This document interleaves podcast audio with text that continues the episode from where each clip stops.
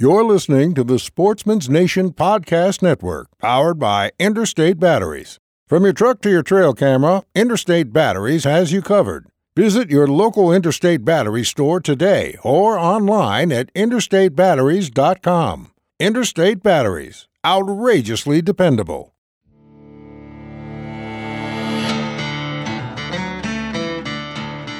Welcome to the DIY Sportsman Podcast with your hosts, Garrett Prawl and Boudreaux Boswell. In today's episode, we're featuring the Aero Hunter Kestrel, a hunting saddle that is the result of years of development and prototyping.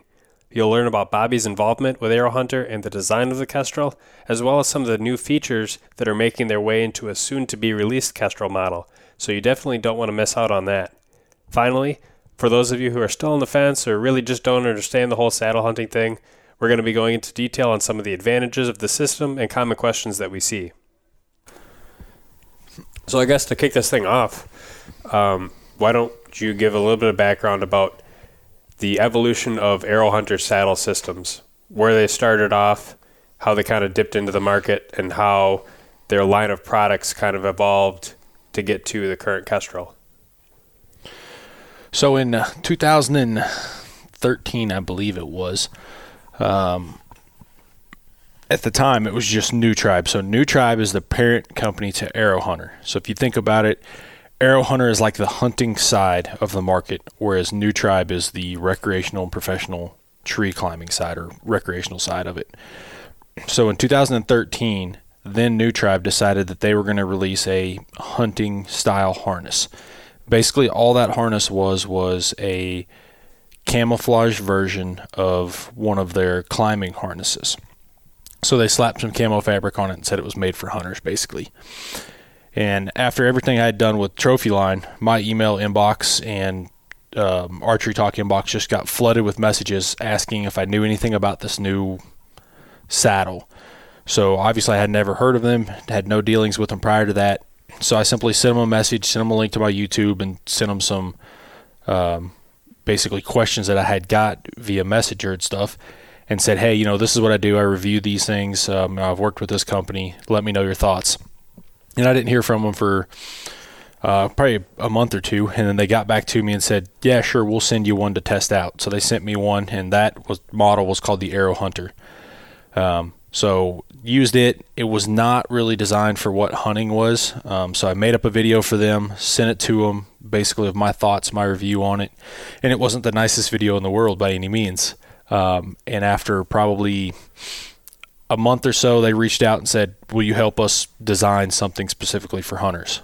So that's kind of how it all got started. And then from that day on, uh, we started working to develop what ultimately became the Evolution, which was the second model of saddle produced and it was a lot better than the Aero Hunter. But the problem was it still had a lot of the arborist bells and whistles on it, basically.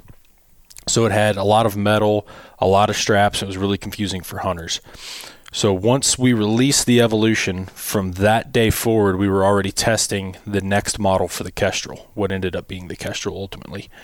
Um, so really, I'd never hunted from the Evolution except for the year before it was released, um, and then kind of the same thing with the Kestrel up until the Kestrel was released, I hunted from it. Um, but the Kestrel took us three years to design because we were trying to make it as perfect as possible, and it took us forever to find that uh, one thing that made the difference. And if any of you are familiar with the Kestrel, it's basically the side adjustment straps that are kind of on the outside of your thighs when you're sitting in the saddle, so it can change the cup of the saddle. We were able to slimline it, make it lighter, make it more simple, um, and add buckles that people needed uh, to quick release to be able to get in and out of it so it wasn't as confusing. So that's kind of how the whole Aero Hunter evolved um, from the Aero Hunter model of saddle to the company Aero Hunter.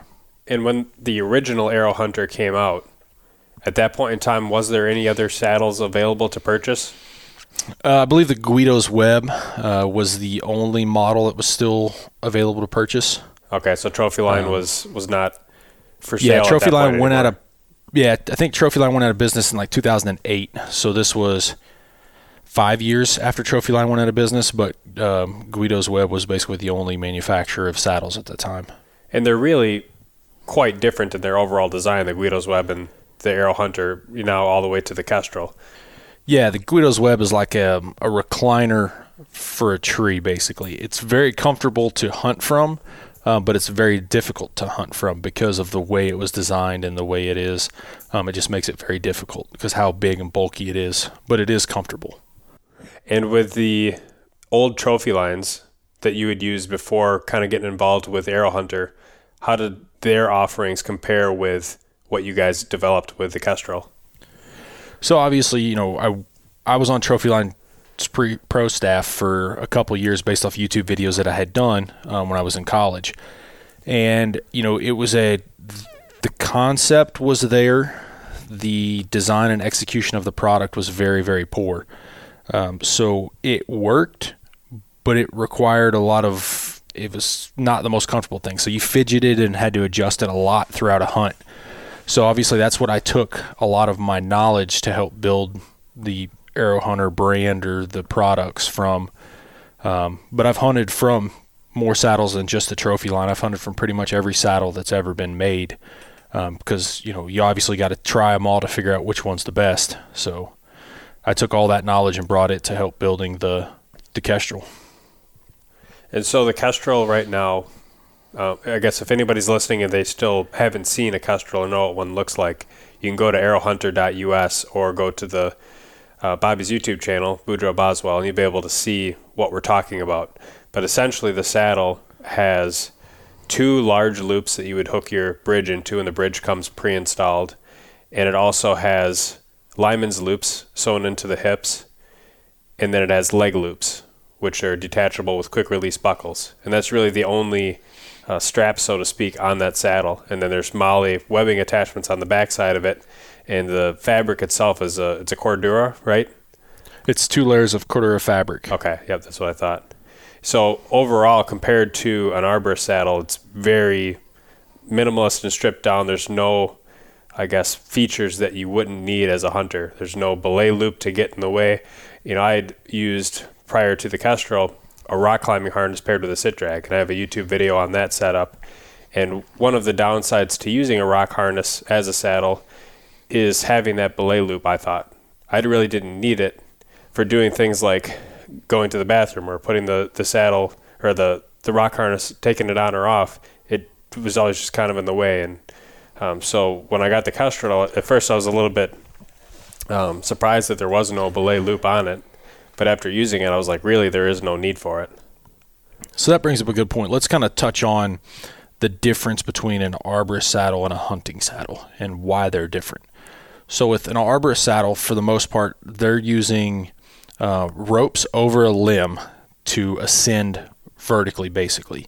So when they're when they're using their saddle, they are more horizontal um, as they go up. They're not standing or sitting. They're basically like you're laid back in a recliner. So the saddle's designed to hold you with your back, your butt, and the back of your legs, basically. Whereas with a hunting saddle, because we're attached to the trunk of the tree or the the whatever you want to call it, I just spaced out. Um, the main part of the tree, basically. So we're basically either sitting down or leaning away from that tree. So our saddle needs to strictly be our butt. We don't need anything more than coverage for your butt, basically, kind of like a enlarged kid's swing set. So that's the main difference. With most of your arborist saddles, they have like a very large back piece, um, very wide leg pads, and maybe a couple straps that go across your butt because they're designed to be laying horizontal. So when you translate that to what hunters use is hunters lean away from the tree. Those straps that go underneath the back of your thigh begin to cut off circulation to your thigh. The very large um, back or waistband um, kind of gets in the way and impedes what you need to do from a hunting standpoint. So that's the biggest difference between a hunting saddle and an arborist saddle. Yeah, that makes sense. I've had I have friends that are arborists, and I've had them show me their rigs, and you know, a couple of them don't even use them for hunting. They use other saddles for hunting because their arborist saddles, the one they use day in and day out for work, they are way heavier, a lot more padded, so they're meant to be used all day. They're comfortable, but all that extra weight, they don't breathe all that well, and there was metal everywhere. They made a lot of noise just handling them. Yeah, they're not worried about noise like we are. You know, they have carabiners hanging off of everywhere, making all kinds of noise when they go up. And that's been the hardest thing to develop a hunting saddle with basically a non-hunting company is they don't really they weren't able to understand how a saddle was used from a hunting aspect. All they've known is, you know, recreational and professional tree climbing and trimming for 35 years or whatever it is now. So it, for them to wrap their head around the way we use it is completely different was was very difficult, and it's still something you know even developing today. It's it's difficult to try to explain something to them. Was there a lot of back and forth or arguing about certain things you could or couldn't get away with? Not really arguing. Um, more of trying to trying to understand. So there was a lot of prototypes. I probably have from the original Aero Hunter to what is now the Kestrel. I probably have 35 prototype saddles that were done within that time frame. Um, so you know we would talk on the phone, maybe exchange a couple email pictures, and then they would send me a prototype, and it'd be like, you know that's close, but you need we need to do this and this, and it was very difficult to do it long distances. This time I was in Virginia and they were in Oregon, so it was very hard to kind of get that communication going across, especially when they didn't understand what we needed as hunters. Were a lot of the things just kind of comfort related, or more kind of metal versus non-metal connection points? Metal versus yeah, metal versus non-metal, and just the design aspect of it. Um, you know, we wanted you know, for example, you know, like when we were going from the evolution or from the Aero Hunter to the evolution, you know, basically having that one big seat under their butt. They couldn't understand why we just needed one big seat for our butt and we didn't need anything underneath of our legs or on our back, basically, our lower back. So it was so hard for them to wrap their head around that. Um, and ultimately, what it took was I actually had to fly out there a few times and, and actually be there with the designer, Casey Jones um, and sewing so that he could look at me in a tree, understand how I used it, and then he would kind of get the idea of okay, I now I know why you need it this done this way. Um, and Casey's amazing with being able to look at something and come up with a way to fix it by sewing. Um, you know, he's been doing this for decades, and obviously has sewn up a lot of saddles, so he knows the safety of it um, and how you can do something to make it safe as possible. Um, so it's not pulling on stitchings a certain way or a different way. You know, from a safety standpoint, knowing how to stitch certain things and what type of thread to use and what type of machine you need, that's one of the things that scares me a little bit about DIY saddles. Guys modifying sit drags and stuff like that. It's like, yeah, you can totally do it right, but there's a lot of risk there if you don't know what you're doing. Could get the wrong thread thread that's not meant to handle the kind of loads or you're stitching the wrong pattern. There's definitely a lot of expertise that goes into making a safe saddle. Yeah, or just you know the way a, a, saddle pulls, where two pieces of webbing are sewn together. You know, you're pulling on those stitchings basically. You know, and if you don't sew that angle correctly, um, or like you said, use the right thread, it can very easily tear those threads over time. Are there any standards that go into, I guess, not only hunting saddles, probably not much for hunting saddles, but recreational tree climbing saddles and arborist saddles? Are there standards for manufacturing? Yeah, ANSI has a standard um, for I think it's what they call working uh, working harness. Basically, there's a standard built in for um, to build a saddle to ANSI standards. Basically, so that's what obviously the Kestrel's built into because there's no there's not currently let me phrase that there's not currently any standards for a saddle in the hunting market. Yes, we have the TMA, the Tree Stand Manufacturer Association, which is just a giant joke, um, but they have standards for a tree stand, climbing aids, and a fall restraint device, but they do not have standards for a saddle currently. That being said, there is rumors that they are considering coming up with saddle specific standards. And if they do that, um, you know, it would be wise to have Aero Hunter or New Tribe have a seat at the table because they've been building saddles for 30 plus years, so they know kind of safety standards from the ANSI aspect and what's needed to be brought into the hunting market to make sure that hunters that use saddles are secure and safe in doing so. Yeah, it's really interesting because I have done metro hunts here in the Twin Cities, and one of the very firm rules that they have is you cannot go on the hunt without using a safety harness that's a five point restraint system that has TMA approval, and they make zero exceptions to that rule, despite the fact that you could make a strong argument that hunting out of a saddle is probably safer than hunting with a, a five point TMA approved harness because there's no shock load to recover from. Exactly. Yeah, TMA is is an interesting uh, association, I guess. Uh, basically, they don't. It's a stamp of approval, is all TMA is. They do not do any testing. They do not do any regulatory aspect. They basically say that a product passed standards in which they approve. So that might be sustaining a you know four thousand pound pressure on a platform for a tree stand. Um, so the, an independent company does the testing. TMA basically says, okay, the company provided us with results that says that their product passed these standards, so we give it our TMA stamp of approval. So it takes a lot of money for a company that's building a new tree stand or a new harness to actually get that testing done, pay the third party to get the testing done, and then I'm assuming they have to pay a fee to TMA to get that stamp. Exactly. Okay. I mean, there are some somewhat of parallels to like the uh, industry that I work in, uh, where we'll make medical devices and we'll build them to certain standards, and we have to pay to get those standards. Um, however, we would then be able to do our own testing and submit that data to the FDA. Then the FDA reviews the data, so it's a little bit different, Right. but kind of some parallels there. Yeah, and you know, most big box retailers, Cabela's, things like that, won't hold, won't have your product in store unless it's TMA certified, because they see it as kind of a liability issue if it doesn't meet these particular standards. For example, so that's the biggest issue. Um, is that an issue because most things now are going all online, so you can theoretically not need the TMA standards to sell a product in the hunting market anymore? You know it's it's interesting. And then you consider you know look at what TMA has allowed in the hunting industry for fake tree stands knockoff tree stands stuff like that. You know it kind of throws a black eye to them.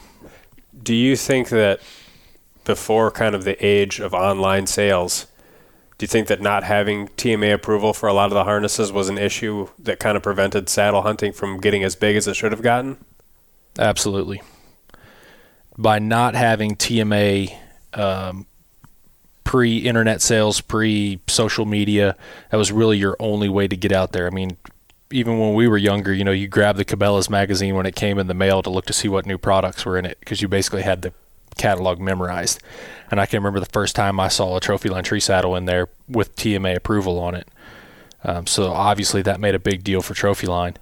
You know, now that we've kind of gotten this digital age where social media can really pump things up and sell things without needing big box retailers and things like that, it's really changed saddle hunting market, and that's why you've seen saddle hunting grow so much in the past, you know, five years basically. So how was Trophy Line able to get a TMA stamp of approval? Trophy Line did it under a fall restraint device. So they actually got their saddle stamped as a safety harness. So it was a five. That's why it had to have shoulder straps. That's why it had a um, connection point in the back of the saddle for a tether. Um, they had one of those attachment points in the back of it. So they got it tested that way as a safety restraint device to get the TMA stamp of approval, even though that product was not used by most people in the way it obtained its TMA certification. So was it actually tested by basically dropping it from that tether on the back of the, the shoulder straps that nobody would ever use? Yes. Interesting. That is how it. Yes, so they they literally kind of beat the system by beating them at their own game, testing it as something it wasn't going to be designed to be used for. Um, so you know, did that make it safer? Maybe, uh, you know, but it wasn't being tested for the way it's being designed. So that's the biggest issue with TMA now is they really don't have an understanding of how saddles work and are used in hunting. So they there's no testing protocol for that. So hopefully they will develop some sort of logical testing standards for saddles for the way saddles are designed to be used. to your point earlier, it's not as important, I don't think, now that we have the, the digital age and the social media because we have people all over, you know, Instagram or YouTube or whatever showing you how safe a saddle can actually be and how just about impossible it is to fall out of them. And I think that alone is turning a lot of guys' minds around just by seeing stuff like that. Yeah, and just seeing the lightweight of it and the versatility of it compared to traditional tree stands. With the Kestrel, we talked about the design, I guess, a little bit, the kind of the, the history and the background. If a guy is currently a hunter that uses the tree stand, either hang on or climber or whatever, what kind of differences or learning curves are they going to have to you know get across to be able to use something like a kestrel? And how does the actual huntability compare to a tree stand? So the learning curve is probably the biggest hurdle with saddle hunting. Um, most people are familiar with tree stands and obviously they're pretty basic. You can look at them and know how to use them um, pretty simple to put on a tree to sit down in it and that's basically all there is to it. With saddle hunting there's there's so many variables that can affect your comfort such as how high you put your tree strap up, how long your bridge is, um, you know, the position in which you're hunting from, whether you're standing, sitting, or leaning. Um, so there's a lot of variables in there that can affect your comfort that you've got to kind of play with. So, you know, for example, if you run a, a high tree strap height, so at your head or higher, with a longer bridge, and you like to sit down lower, you know, that can have an effect on the comfort that you feel in the saddle. Whereas with a tree stand, you really don't have any adjustability to the tree stand, so you're either sitting or standing. There's no real way to adjust that comfort for you. So that's what brings in the versatility of the saddle is that it's adjustable to each and every person out there who wants to hunt from one, um, and their particular style of hunting. Would it so be, I'm more of a go ahead. Would it be safe to say that a saddle is not necessarily for the guy who just wants to spend his money, throw it in a closet, and take it out the night before the hunt? And get ready to go versus somebody who is, you know, willing to sort of take the plunge and willing to fight through the learning curve and figure it out. And after they've gotten to that point and accomplished that learning curve, they're now better off than they would have been with a tree stand.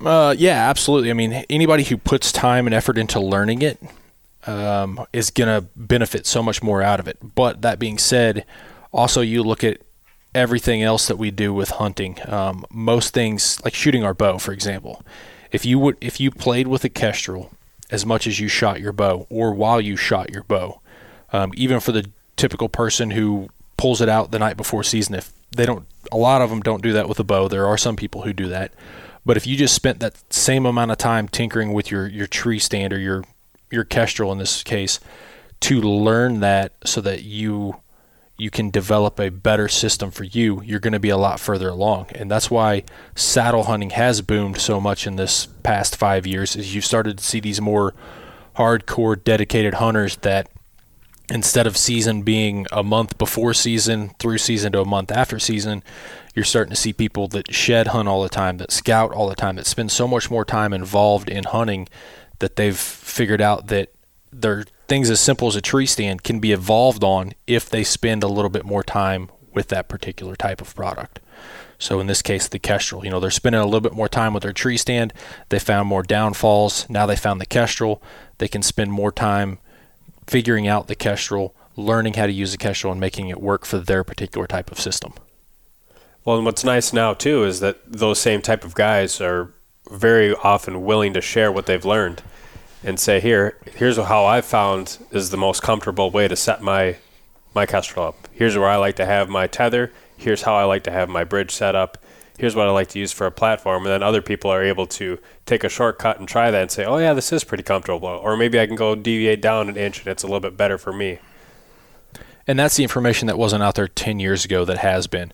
You know, ultimately, that's how my whole saddle journey, whatever you want to consider this, started was I was basically just a, a guy with a trophy line tree saddle. And once I figured it out, I wondered why there wasn't millions of people using this to hunt from. So I just posted a thread on Archery Talk one day that said, Hey, I've got a saddle. It's fantastic. What are your questions? And I'll answer them. So people started posting questions about, well, how do you put the tree strap on? How do you sit in it? What do you use to climb with? And all that. And so I just started answering questions. It became easier to make videos to answer questions. So that's how I did it. Um, put them all up on a YouTube channel, and that has all led to this currently. So that learning curve initially for you was it pretty challenging? Did you ever miss out on opportunities as you were trying to figure out how to use the saddle and blow opportunities by making too much movement or anything like that? It was miserable. I will just say that. It was literally miserable. I can remember being so frustrated because with the trophy line, you had this long webbing and you had to like wrap it around the tree and tie some knot in it.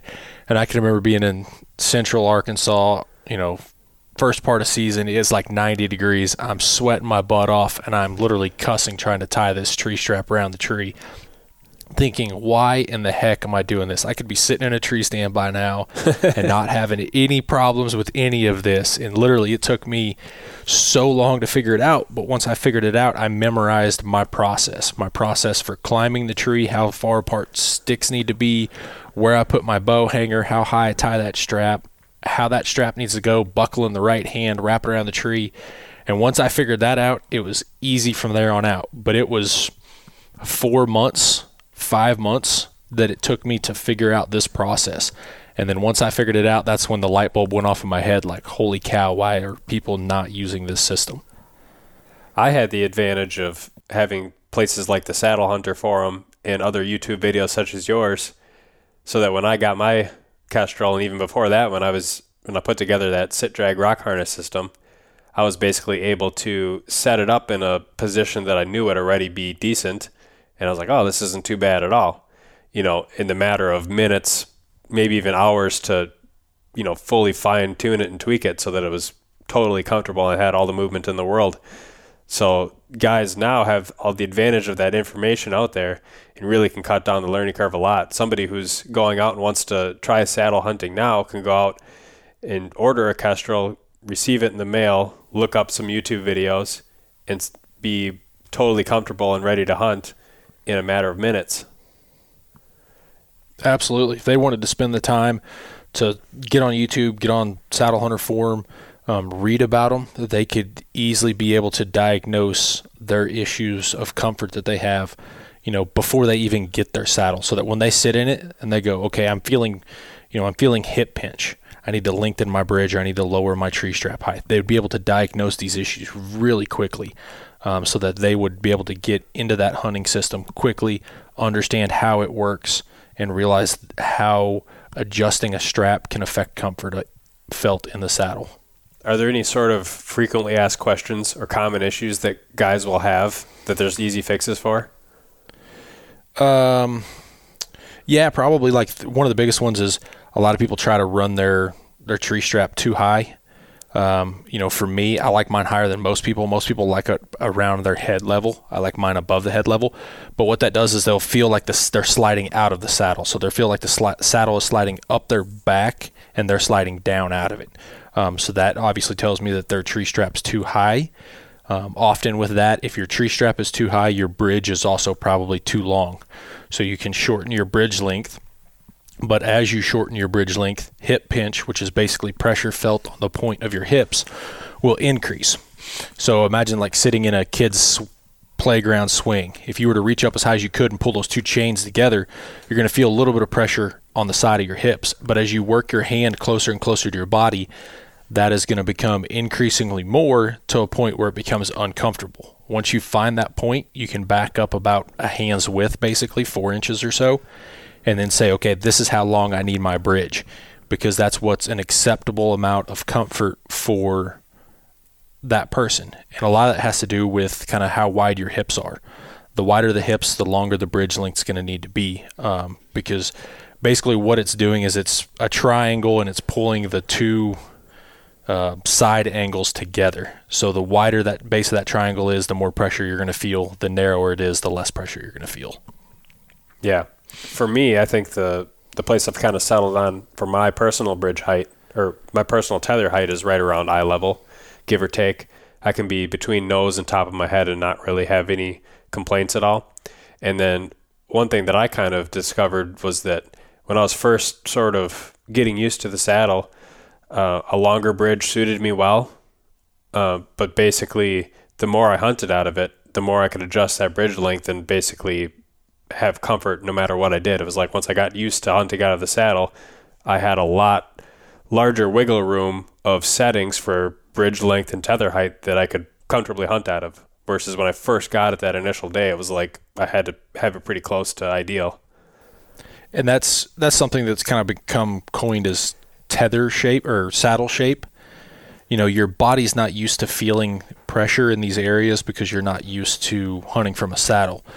Um, you know, a lot of that, especially for people who like to lean, like having their knees against a tree, if they're or if they're sitting kind of with their knees against a tree, your knees will be real sore the first few times you hunt. But once you do it enough, your knees kind of build up a tolerance to that, and you won't even notice any issues with your knees being on the tree. So it's the same thing for the saddle. Once your body kind of gets used to feeling the pressure in those areas, it kind of gets acclimated or accustomed to that pressure, and you don't feel it as much anymore. So therefore, you're range of comfort level can be adjusted, like you said, because you can now move your tether or tree strap height six or eight inches higher or lower and still be comfortable.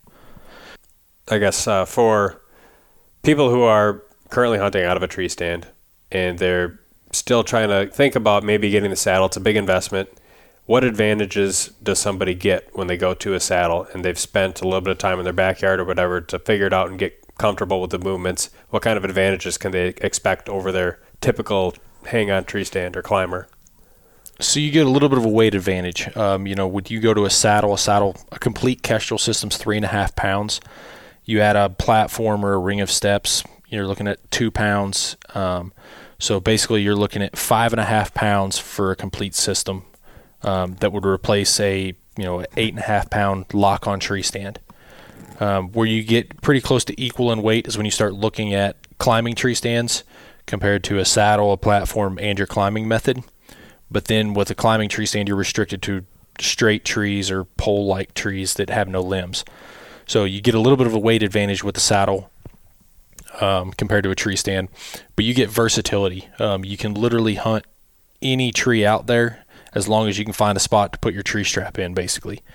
So you don't have to look for straight trees. You can do the same thing with something like a hang-on tree stand, um, you know. But you're also looking at where that opening might be that you're going to hang your tree stand. If it's on the front side, you know, maybe a tree stand's better for that particular position. Where if that opening is kind of to the side or on the back, it's more beneficial for a saddle. You're also getting the less bulk, basically. So with a saddle, it'll pack down. You can stick it inside of a backpack with a tree stand, you're carrying that tree stand on your back, your climbing sticks on your back, you're walking through the woods hitting every limb that's out there with that hollow square tubing, and it sounds like a cowbell going off as you're walking through thick brush or ripping through briars. With the saddle, I can throw my saddle on, I can wear it from the truck in, you know, and it's three and a half pounds, fits around my waist. You really don't feel it when it's on. Also, you can stuff that in that backpack, and you actually have a spot to put a backpack on. You know, when you're carrying a tree stand, you got to typically strap your backpack to the back of your tree stand because your tree stand's on your shoulders. With a saddle, you have that backpack on. Even if you're wearing your Kestrel, you can throw that backpack on over your Kestrel basically because it's above the waist, where the Kestrel is just below the waist. So it gives you more versatility to walk in. And how about once you're actually up in the tree? So yeah, I was thinking on the way in, but yeah, you get 360 degree shooting. Um, so if you're using a ring of steps, for example, you know you can literally walk your way all the way around the tree counterclockwise, clockwise. You have no spot where you can't shoot to. Um, and this is kind of a an interesting topic because you get into a platform. Uh, your I feel a platform restricts the saddle usage um, because you can't walk around the tree as much as if you had a ring of steps. Obviously, if you have a ring of steps, it's going to be a little bit more motion to move into position to get that shot compared to with a platform. But you have that full range of shooting. I've actually got a video that I put up on my YouTube channel of a comparison of shooting between a tree stand and a saddle. Um, I had a guy sit just below me in a lone wolf climbing stand, and then I sat literally right above him with a kestrel, and we shot um, a shot at every two o'clock. So 12, 2, 4, 6, 8, and 10. So you can see how much movement's required to move into position to take each one of those shots.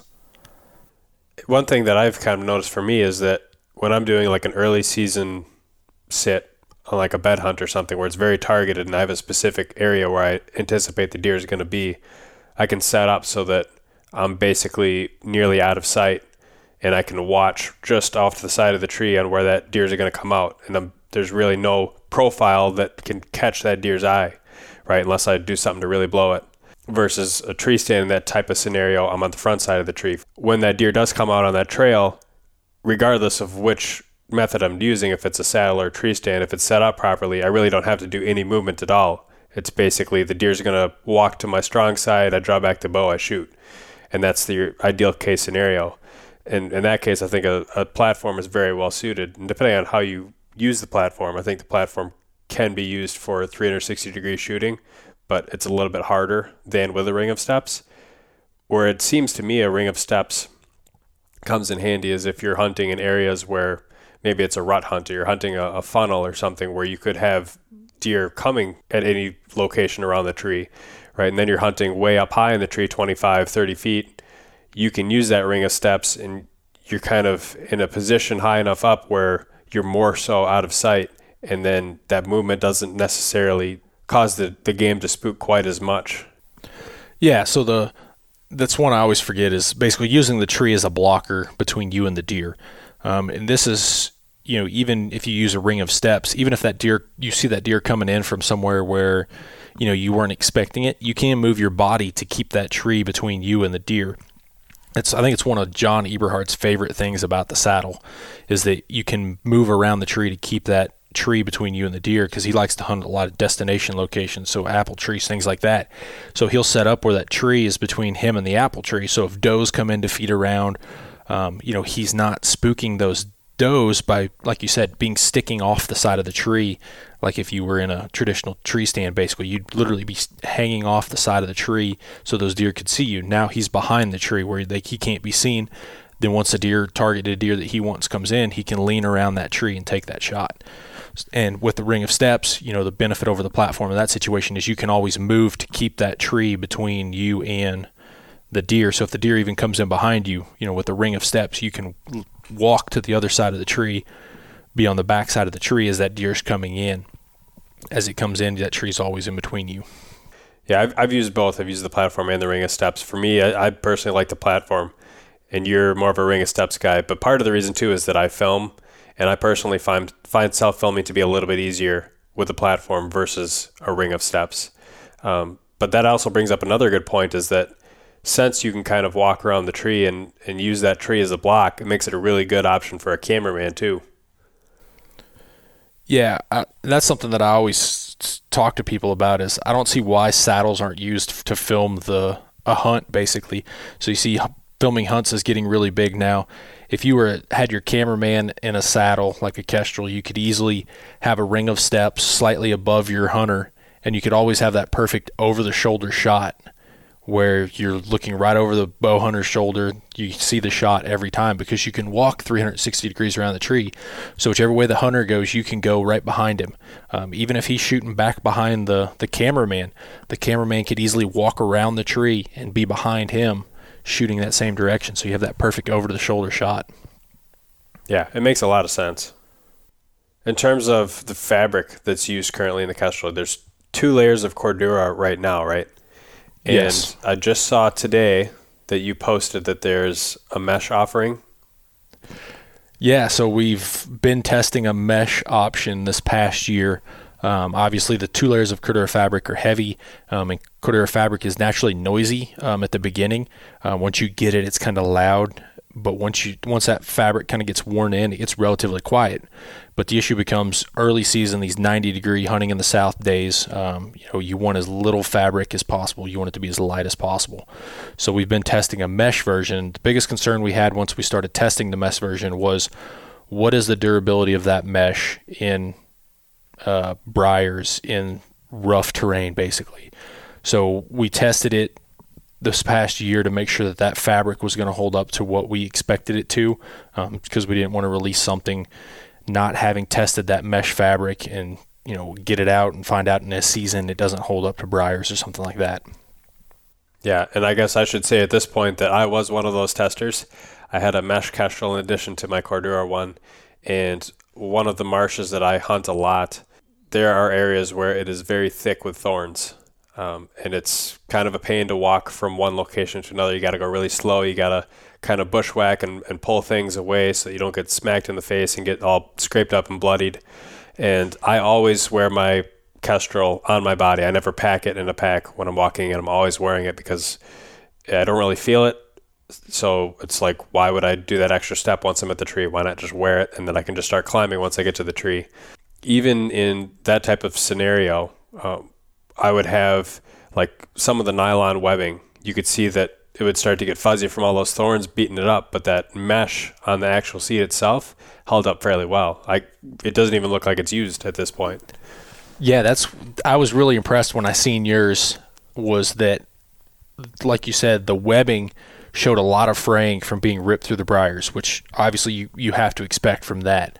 Um, there's really nothing you can do about that unless get an extremely tight weave webbing, which is not necessarily the best. But to look at the webbing compared to the wear on the mesh was, like you said, it, the mesh looked brand new compared to the webbing, which was frayed. And you know, most of the people who had them um, had the same results. You know, most of theirs weren't as tore up as bad as yours, uh, but that showed that the mesh that we picked and that we designed worked. Um, you know, the mesh we picked is like a two-way stretch mesh, and that way it stretches a little bit from top to bottom, um, so it kind of creates a bigger pocket for your butt to sit in. And that mesh kestrel also didn't have the quick release buckles on mine. Is that the plan moving forward yes. with that one? Yeah, so we tested out some different buckles on some different ones. Um, you know, one of the big things people say the buckles weigh too much and they're the quick release buckles on the Kestrel are too heavy, which they are. So when we went with this mesh model, we wanted to find something that was light. You know, when we developed the Kestrel, the quick release buckles were a huge request that we got. Once we put quick release buckles on there, everybody who didn't want quick release buckles came out and said, "Why did you put quick release buckles on there?" So even with this mesh kestrel, they're a I can't even think of the name of them now. I just spaced out, but they're a I would call wouldn't call them a quick release, but they're a buckle that you can open up so you don't have to step through your saddle. Um, they're similar to buckles that were used on something like the old uh, um, safety harnesses. So it's like a, a rectangle, and then it's got a like a three bar slider that fits through there, and then you can pull it tight.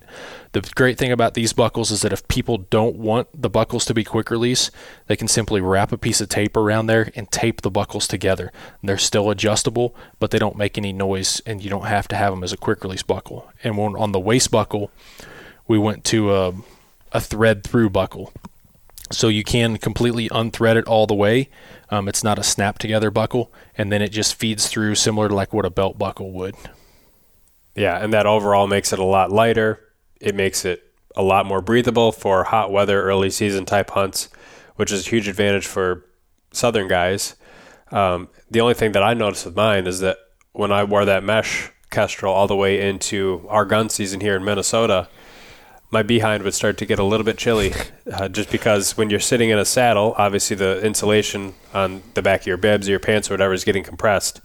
And so, because that insulation was compressed, I would get that cold air moving across my backside, and I could feel a little bit of a chill there that I didn't get quite as much with the Cordura. Just like with a hammock, you know, if you're using a, a sleeping bag in a hammock, you compress that insulation behind you. You're obviously that cold air is going to pull the heat right off your butt, right off your back. Um, so, because of this, you weren't the only person who had that issue. Um, we're actually got a prototype that we've been testing and looking at is a, basically an underquilt for your saddle. So it will attach to your kestrel, either kestrel, whether it's the mesh or the Cordura kestrel. It will attach to either one of them to basically provide you with insulation on the outside of your kestrel so that it will help keep your butt warm in those situations. So that way you don't have to basically have two kestrels. You can buy a mesh kestrel or you can buy the regular kestrel and then use this extra extra insulation layer so you can hunt with your mesh kestrel up through, you know, in the south all the way through October, November. But then if you take a, a rut hunt up in Iowa or somewhere where it's going to be cold, you can simply attach this under quilt to the butt of the saddle and be able to hunt from it and help keep your butt insulated and keep it warm. That's something I'm looking forward to. Do you know any of the specifics, like what kind of insulation is going to be used, what kind of material the fabric is going to be? Is it going to be offered in camo? So that's the camo. It'll probably be offered in camo. Where that's kind of the the the final stages is it's you're maybe able to pick a camo pattern, um, maybe able to pick a solid color similar to like on a Cordura. We're not sure if we're going to go with Cordura yet or if we're going to go with maybe even a fleece on the outside of it. Um, but it's going to be uh, Apex style insulation. I don't know that it's exactly Apex insulation, so it's a woven synthetic insulation. Um, and part of what we're trying to decide is if it's going to be one layer or two layers thick. Um, that's kind of the final stages of it right now is figuring out what we're going to need for that. Yeah, I suppose it kind of varies based on everybody's particular needs. There's not going to be one easy answer. Yeah, that's and that's the hardest part that we've come across is you know like saddles you know, is does camo sell more than green? You know, is solid colors work fine? So that's kind of the biggest issue that we've had is figuring out what material we want for the outside shell of that. You know, it'd be great to be able to have different camos that you could swap out your insulation for. So basically, you have a camo shell you can put on your your mesh kestrel or even your gray kestrel that you already have. You know, you could put a a camo shell on the outside of it.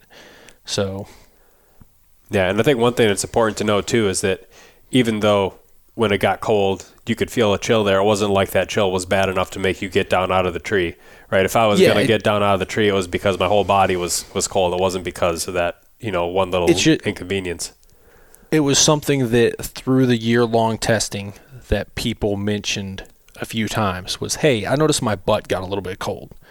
And you know, especially you because you were up there hunting in some frigid, frigid cold days um, you know, you're like, hey man, my butt's getting cold, and I was like, yeah, I've heard that from a couple people now. So, well, it's it's cool that you guys are going to be offering that. Is it going to attach into the the MOLLE system? Yeah, so it'll attach to a couple different areas, so that way it's held tight, um, kind of up against the saddle, but it may also have a little bit of adjustability, so that if you need, if you may not want it tight going all the way in, you want a little bit of airflow through there you can walk in and have a little bit of air throw between that insulation and your mesh saddle. But then once you get up and get sitting up, you can kind of snug that up tight, kind of up against your butt exactly where you want it. Yeah, that makes sense. On my underquilt for my hammock, you have shock cords to kind of give you the ability to snug it up nice tight up against that hammock fabric, so there's no air. Yeah, gap. you think about it. A saddle's really not that much different than a hammock from that aspect. So, you know, obviously when we started hearing butts were cold, what do we do? We look to the hammock world. It's like, hey, why don't we make an underquilt for this thing? Yeah, it makes total sense. It, it's interesting you kind of draw the parallels to hammock forums or hammock camping because there are a lot of parallels not only in the the systems themselves, but I also kind of see a little bit of parallels between like the type of people that are naturally gravitated towards hammock camping and saddle hunting. Yeah, I mean, you just look at when we went to Saddle Palooza, I was amazed by the number of people who were hammock camping there. I'm like, man, this is crazy. But then you look at it, it's pretty similar to saddle hunting. So they kind of go hand in hand because it's a piece of fabric that's holding your butt up in the air. Yeah, and kind of the, the thing about like people who are used to sleeping in tents would look at somebody who's hammock camping and saying, How can that be comfortable? How can that how can that work? How can you sleep in something like that? You get, you know, they start drawing all these these possible negatives that people in the hammock world have already figured out, and they're perfectly happy with what they have, and they prefer it now to sleeping in regular tents.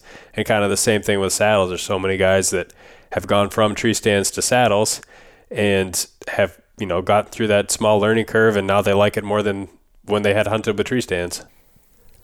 I mean, if like you said, you look at it, it's shockingly how similar it is. I think the biggest advantage for me personally, and I still have my lone wolf. There may be certain situations where I will still use that just based on the 100% the specific setup. If there's a specific tree where I need to be on a specific side of the tree to get a shot with minimal movement on like a bed hunt or something, and the the right place to put that platform is on a certain side of the tree that favors a tree stand, then it makes sense to use a tree stand.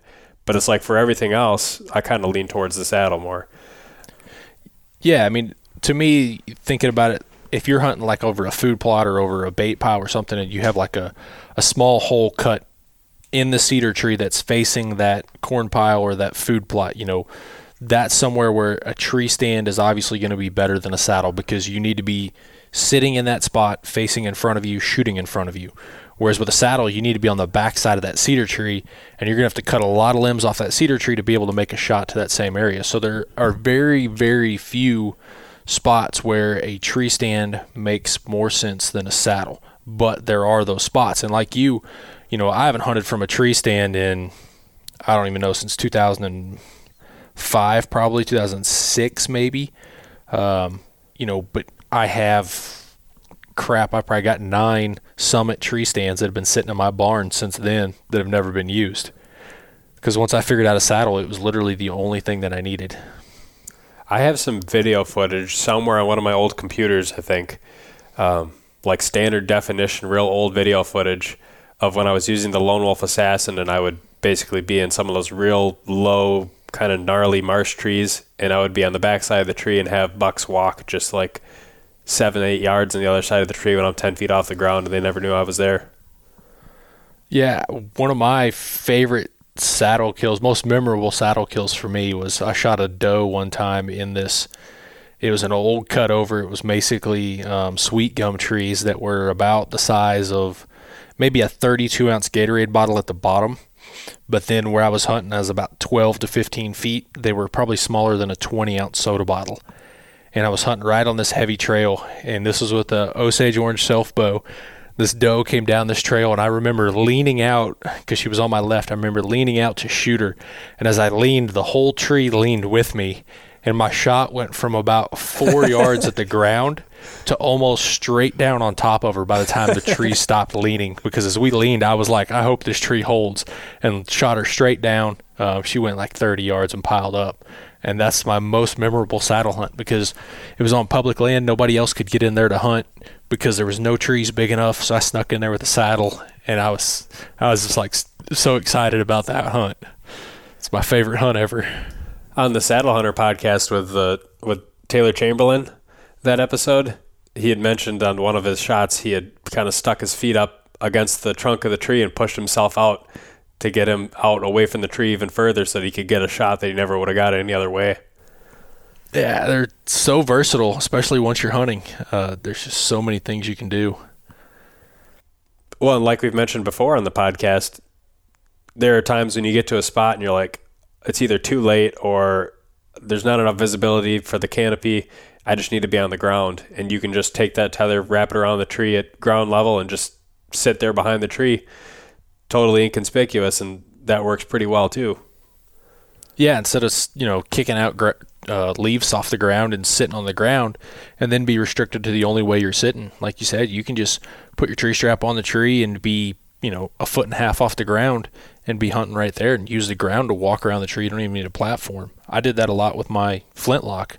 You know, I got a like a 67 or 68 inch flintlock, 50 caliber flintlock, and a lot of my in season scouting with that flintlock was just walking through the woods and be like, I'm gonna sit here for a little while, just sit down, sit in my kestrel, and look around. Okay, well I've sat here for about two hours. We're gonna move somewhere else.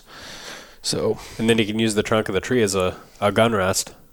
Yeah, exactly. That's shooting with a firearm from it's pretty easy. Um, you know, a lot of the uh, kestrel development was done with the feral pig removal that I did. So, uh, you know, I would sit, spend nights literally spend the night, go out in the tree at, you know, 7:30, 8:30 at night and sit and sleep in my kestrel all night long waiting for a pig to show up and then if the pig showed up, I'd shoot it. If not, I'd sleep in my kestrel all night.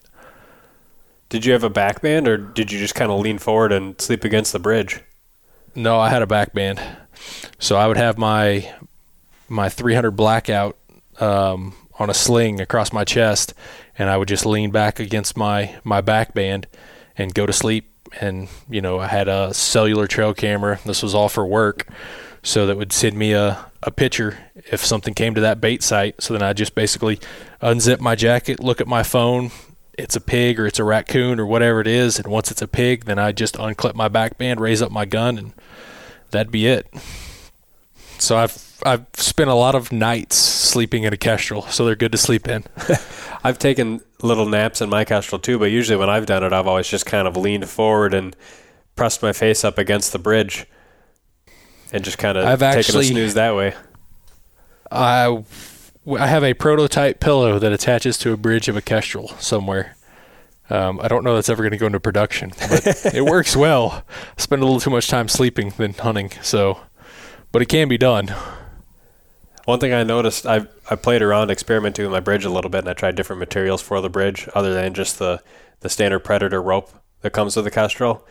And one thing I noticed with something like Amsteel is that it digs into your forehead a little bit too much for that to be comfortable. That's part of the reason I run my bridge longer than most people is that when I do lean forward, um, I don't want that cold carabiner touching my face. So my carabiner actually lands above my head so that when I lean forward, not only do I have kind of the, the point of the bridge to rest like my face against, but that cold carabiner doesn't touch my face because there's nothing worse than being like tired and then leaning forward and touching that cold carabiner to your face. It will wake you up really quickly. Yeah, I'd like to have my um, my bridge up long enough so that the carabiner was high enough for that to do that as well.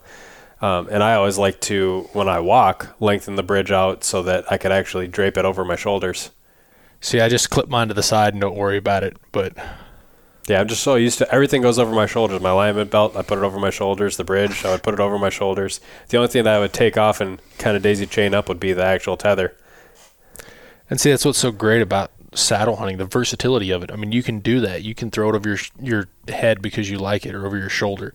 You know, me, I just daisy chain everything up to where it's as small as possible, and then just let it flop around, and it, it doesn't bother me to have it flopping around. Some people it might bother.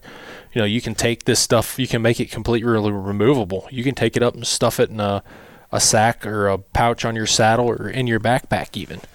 You know, so that's adds to the versatility of the saddle all the way around. Yeah, when I do a lot of walking through cattails or you know tall grass, weeds, brush, that type of stuff, I always like to try and keep my my hips sort of clean and streamlined. So then I would put those things over my shoulders to kind of keep them out of the way, and then nothing could get caught really as I would walk. And then I have the backpack. The backpack's got the climbing sticks. It's got my camera gear, anything else I would need for that day, and then it, everything's super streamlined. I can get down and crawl underneath stuff if I need to, and it works really well. Yeah, see, a lot of people, some people run pouches on their saddle. Um, you know, I used to when I hunted from a Trophyline because it had shoulder straps, so I could use those shoulder straps to help keep it up. But with the Kestrel, you know, kind of the way we designed it was we kind of streamlined that. Obviously, it doesn't have shoulder straps, but you can almost get too much weight on the Kestrel to, so that it doesn't carry very easily on your waist. Um, so even though we do have two rows of MOLLE webbing across there so you can attach pouches, we tried to keep most of those pouches around the back side of the saddle to keep your side streamlined. And the way the waist belt is on the Kestrel, it carries the weight better to carry it on the back of the saddle compared to on the side of the saddle. Mm-hmm. Yeah, I, I don't really use pouches much, but when I used my rock harness and sit drag, I tried using a pouch tied onto the rock harness. And when I did that, then the sit drag would always kind of compress against it and it would always kind of interfere. So then I figured I'd just get rid of the pouch and wear the, the straps on my, my shoulders. And then I kind of just carry that over to when I got the Kestrel. So I just never really, once I started using it, I never really got into the whole, um, the pouch thing. Yeah, the only pouch you have on yours is on the front, right? And it's a small pouch. Yeah, I've never seen anybody do that. It literally just, it's a pouch just big enough to carry my utility strap that I put around the tree. And that utility strap just has a little clock on it, and it's got two hooks, one for my pack, one for my bow, and then it's got a little attachment for a camera that I can face down to record my hunts from above. And then I have a retractable lanyard that I added on for a grunt tube, but that's all that stuff's easily removable off the strap. And that's literally all that I'll keep in that little pouch. It's right there within easy access. So when I climb the tree with my climbing sticks or whatever I'm going to use, get to hunting height, I can just take that strap right out, put it on the tree, connect my bridge and everything else, and I'm good to go. Yeah, when I seen that, I, that was genius. I'd never seen anybody put a. Um, you basically took a KUIU backpack pouch, I guess, and you bought it when they were on clearance for like a dollar, mm-hmm. um, and slid it on the front part, just to the. I think it was on the left side of your buckle, basically so that you could reach in there and get those essentials. And you know that's a great idea because whether that be you know somebody could use that for their bow hanger, their accessory holder, whatever. You know it's right there in front of you. It's a great place for it. Yeah, and I keep it on my left side because I'm left-handed. I like to try and keep the right side of my body as totally clean as possible because that's the side I'll be shooting my, my bow on. Oh, that makes sense. I was sitting here doing that. Like, okay, yeah, it makes sense. Yeah, every time I'd have any kind of accessory at all, it would always be on my my draw hand side, so that it would be out of the way of the shot. Which makes sense. And bringing up shooting, a lot of people may think that you know the saddle could get in the way, the bridge could get in the way of your shooting. Um, you know, I shoot, you know, up to a I think my recurve now is 58 inches. I've shot up to a 67 inch longbow out of a Kestrel, um, and I've never had any string interference. And that's one of the good things about a Kestrel or a saddle over like a traditional tree stand, especially with a longer style traditional bow, is that because not only you can lean away from the tree, but you can kind of turn your hips. So you can square your hips and square your shoulders. And what that does is that gets your bow out and away from the tree and your steps or your platform, whatever you're using. You know, with most tree stands, when you're trying to shoot a, a traditional bow, you got to worry about like a shooting rail or even your bottom limb hitting the platform that you're standing on. With a saddle, you do not have that issue because you can get so far out away from the tree if you want to that you don't have that issue of having to worry about interference with your limbs. Yeah, and you can basically position your body so that your your whole body is angled out away from the tree, and you can get a lot easier T form with your upper body for good shot or yeah, good shot uh, execution. With the tree stand, your lower body is totally fixed, either you're going to be sitting down or you're going to be standing up, and then you kind of bend at the waist. Is kind of the way that everybody's taught to do it. And I don't think that everybody necessarily has the best hip mobility and, and spinal mobility to be able to bend totally at the hips for some of those closer shots. And I know when I hunted with my 68 inch longbow out of a, a traditional hang on tree stand, on those close shots, I would always have issues with the, the string actually contacting my thigh on those you know less than 10 yard shots. But with the saddle, it's a non-issue because your hips are totally out of the equation, and it's a lot easier to get that nice angle with your torso. With traditional bows is where I think the ring of steps is a lot more important than a platform because you can get your shoulders and your hips square so that you get full extension with your body so that you get to a consistent anchor point every time.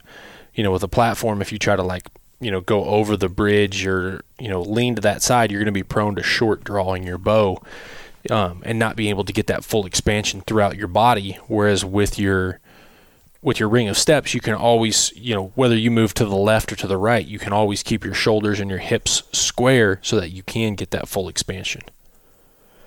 Yeah, I think I would tend to agree with that a little bit. I, it can be done with the platform. You just got to really pay attention and do some practicing with it. Either method with a compound bow is super easy, right? There's like yeah. I hunted out of a, a trad bow, hunted with a trad bow all last year, and every time that I'd be in a tree, I'd be thinking, man, if I go back to a compound at some point, this would be just so easy to get a shot off any direction. Yeah, because a compound bow, you have the back wall, so it stops. You know you're at full draw. You know everything's consistent. With a traditional bow, especially if you're not running a clicker or something like that, you know you may not realize that you're not getting a full expansion right. and that you're not at full draw and short drawing it you're obviously probably more than likely going to miss miss low. So yeah and so i think it's important regardless of whether you're hunting with a tree stand or a saddle to be able to practice in the actual system that you're going to be using. Take some shots and try and figure out if you are getting into situations where your form is suffering and then figure out how to fix it. Saddle hunting's come a long ways and it's it's not done. I'll say that. There's a lot of a lot of growth in saddle hunting, um, a lot of product design development in saddle hunting, and it will continue to grow. Like I said, we're just getting bigger and bigger by the day. So, you know, who knows what's next for saddle hunting? Yeah, I mean, even since I found out about it, I mean, I guess I've known about it for a long time, but since I've really started to get involved in the community, it seems like it's just been exploding over the last couple of years. Yeah, I mean, we're we're getting bigger. Um, you know, there's we're even still developing. I mean, if you're not developing, you're falling behind. So, you know, we're developing always, always looking for the next best thing, the next, the next Kestrel, the next model. Um, you know, when or if they come, you don't know, but you know, we've got different things that are out there that we're looking at now, um, just to see if they'll ever make a product. They may never make a product. Like I said, I mean, I've probably got probably just to the Kestrel alone, I would guess I've probably got 18 to 20 prototypes just to get to the Kestrel over three years. That's not including to the evolution, you know, and since then. So, so then, I guess, are there any other things on the horizon that you're kind of excited about, or things that we haven't talked about to this point that you'd like to add in? Um, not at this time. there's there's always things happening. Um, so we'll see we'll see how the world shakes out. See what products we come out of prototype to to development, basically. Okay. So for now, that's what I've got. Awesome. So if you guys are interested in, in looking at a Kestrel, you can obviously go to my YouTube channel. Um, you can check out Garrett's. I know he's about to do a review of his Kestrel. Um, you can check out the Aero Hunter Facebook page or the Aero Hunter website, and it's aerohunter.us. And that's A E R O Hunter, all one word, .us. That'll wrap up this week's episode. Aero Hunter is a sponsor of our podcast, and we're certainly grateful for their continued support. As Bobby mentioned several times throughout the podcast, many of the features that make their way into the saddles are a direct result of feedback and requests from actual users, so a big shout out goes to the whole saddle hunting community. We continue to grow at a rapid pace. Be sure to follow the Sportsman's Nation Podcast Network on social media and go ahead and leave the network a review on iTunes. Thanks for listening.